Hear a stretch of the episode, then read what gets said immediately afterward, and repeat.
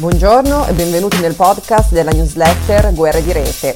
Oggi parliamo di social media e politica e partiamo con alcune domande che negli ultimi mesi stanno diventando sempre più pressanti, soprattutto guardando la campagna elettorale americana, ovvero come fronteggiare l'odio in rete e come garantire la libertà di espressione e come tutelare la libertà di informazione evitando però nel contempo di fare da gran cassa a notizie false e pericolose? Apriamo dunque con queste domande con una serie di notizie che arrivano dagli Stati Uniti e che ruotano attorno a questi eh, problemi.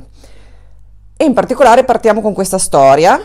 eh, cui, che ha a che fare con Twitter e con i Proud Boys, non so se sapete, i Proud Boys sono questo gruppo di nazionalisti sciovinisti bianchi che è considerato un vero e proprio gruppo d'odio da parte del Southern Poverty Law Center. E quello che è successo è che Trump era stato a dir poco ambiguo nel prendere le distanze da questo gruppo, dei Proud Boys, e questo ha provocato una reazione da parte di una serie di utenti di Twitter e in particolare da una serie di uomini gay ed esponenti della comunità LGBTQ che hanno deciso di appropriarsi dell'hashtag Proud Boys, twittando insieme allo stesso le proprie foto in atteggiamenti di intimità con altri uomini, con i propri partner. È stato quindi un diluvio di immagini di uomini che si abbracciavano, si sposavano, stavano guancia a guancia, si stringevano insieme ai figli o ai propri animali domestici e così via. Qualcosa di simile era già accaduto a giugno,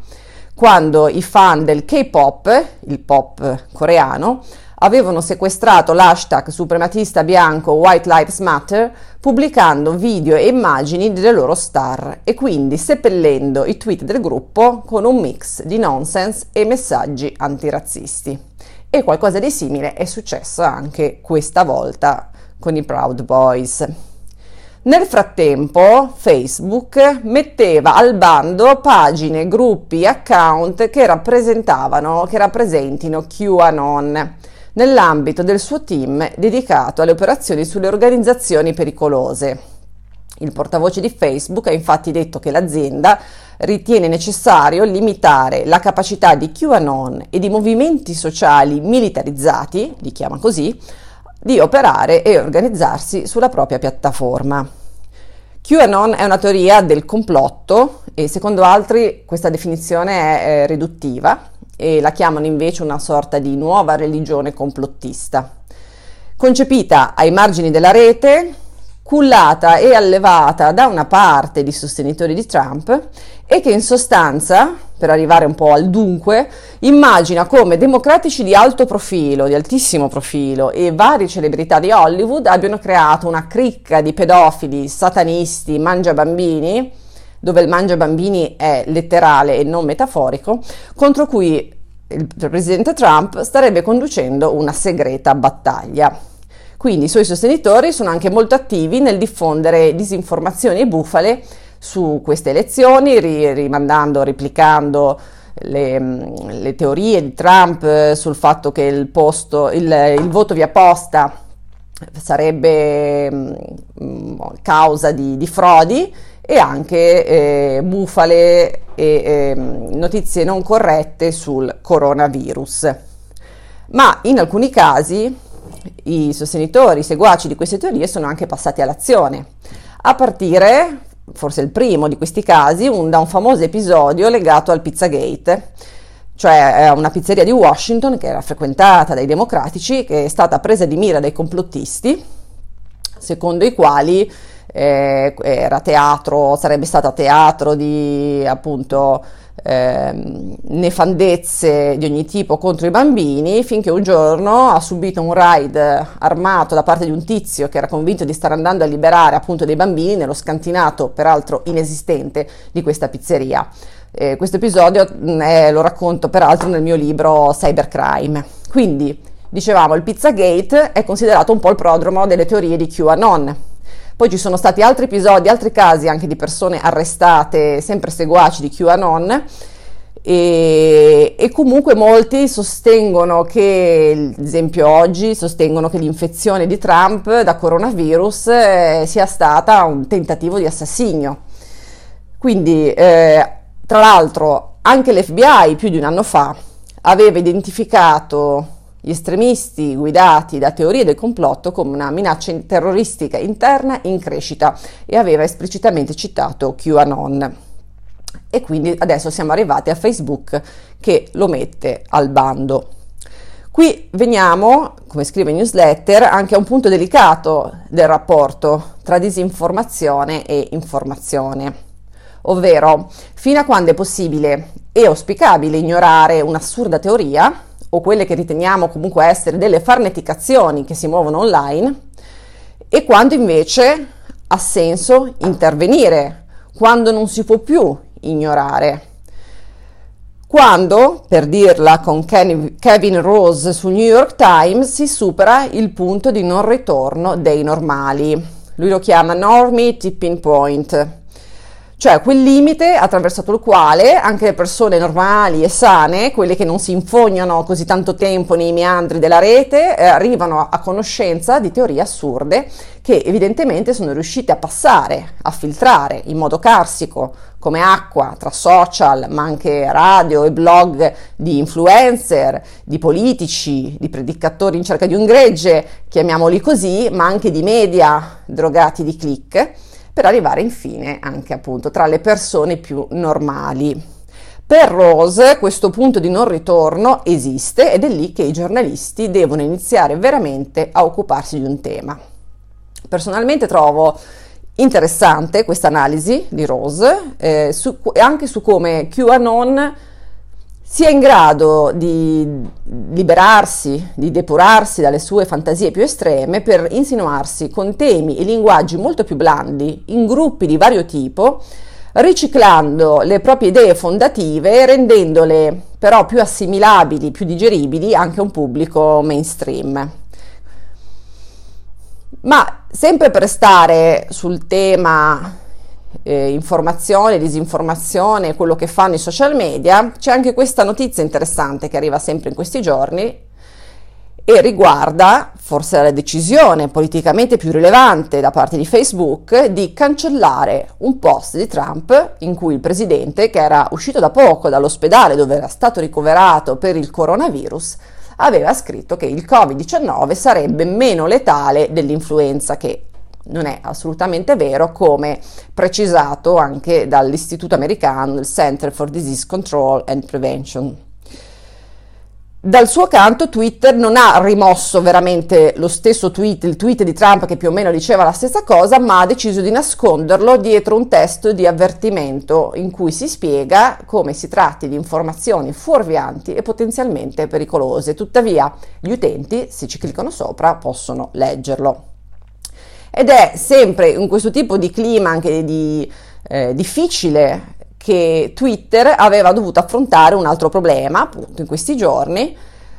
quando infatti aveva comunicato che i tweet che ave- avessero ehm, sperato o desiderato la morte di qualcuno, in questo caso il riferimento era alla malattia di Trump, sarebbero stati rimossi. E una precisazione che però aveva scatenato anche accuse di doppio pesismo da parte di molti utenti, da alcuni celebri, ma anche molti utenti comuni che in passato hanno ricevuto minacce di morte, auguri di morte, molestie di vario tipo, anche molto pesanti, senza però avere in cambio la stessa attenzione o preoccupazione da parte del social o qualche sostegno concreto sempre da parte della piattaforma e sono molte le donne, ad esempio, che si sono lamentate al riguardo. Come, ha notato il giornalista Jason Köbler in relazione appunto a queste diversità, a queste sottigliezze di comportamento delle piattaforme in questi casi, Twitter dice di sospendere chi twitta di sperare che Trump muoia, Facebook ti lascia augurare la morte a Trump a patto di non taggarlo. E Sempre restando in questo ambito, quello dei social e della politica, abbiamo saputo sempre questa settimana che Facebook ha annunciato di voler mettere al bando le pubblicità politiche negli Stati Uniti dopo le elezioni come parte del giro di vite sulla disinformazione, una mossa simile a quella annunciata anche da Google qualche tempo fa. Inoltre Facebook metterà delle notifiche in cima al feed degli utenti avvisando le persone che non ci sarà ancora un vincitore finché non arriveranno dichiarazioni ufficiali. Tutto questo sembra proprio il programma di chi sta prendendo in considerazione uno scenario infuocato e pericoloso dopo il 3 novembre e quindi sta cercando di limitare i danni, anche perché, come scrive Casey Newton nella sua newsletter, il paese affronterà uno dei periodi più difficili della sua storia, ma i nostri avversari ci hanno già dato il piano di battaglia, scrive Newton, e questo ha permesso a Facebook di identificare le vie più ovvie di attacco e di agire conseguentemente. Fine della citazione, vedremo se funzionerà, se queste misure avranno un senso e funzioneranno o meno. Poi concludo questa rassegna molto americana su uno studio di Harvard secondo il quale Trump e Fox News sarebbero stati i maggiori diffusori di cattiva informazione, quella che gli inglesi chiamano misinformation, distinguendola dalla disinformation, dove nella disinformation c'è una componente eh, sempre in qualche modo malevola, voluta, eh, quasi programmata, pianificata, mentre la misinformation è una cattiva informazione che può anche essere in parte involontaria, comunque non così pianificata. Comunque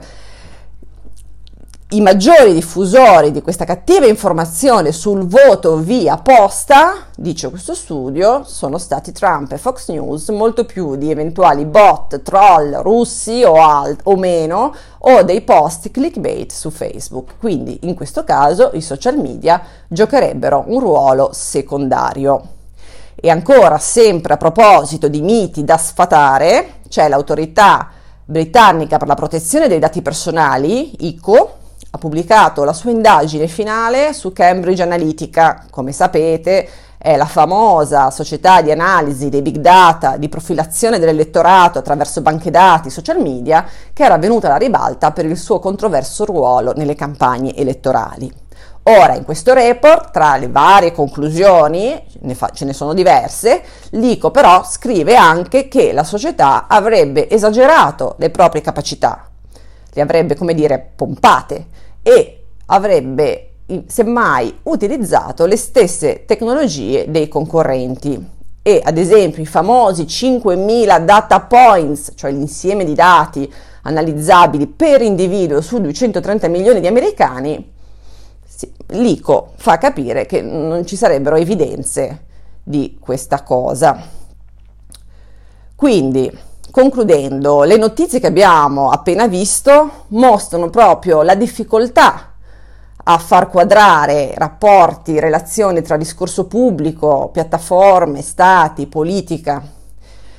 E quindi la domanda che sempre più forte si pone oggi è come chi deve stabilire i confini del dicibile in rete, per citare un pezzo di un anno fa di Fabio Chiusi su Valigia Blu.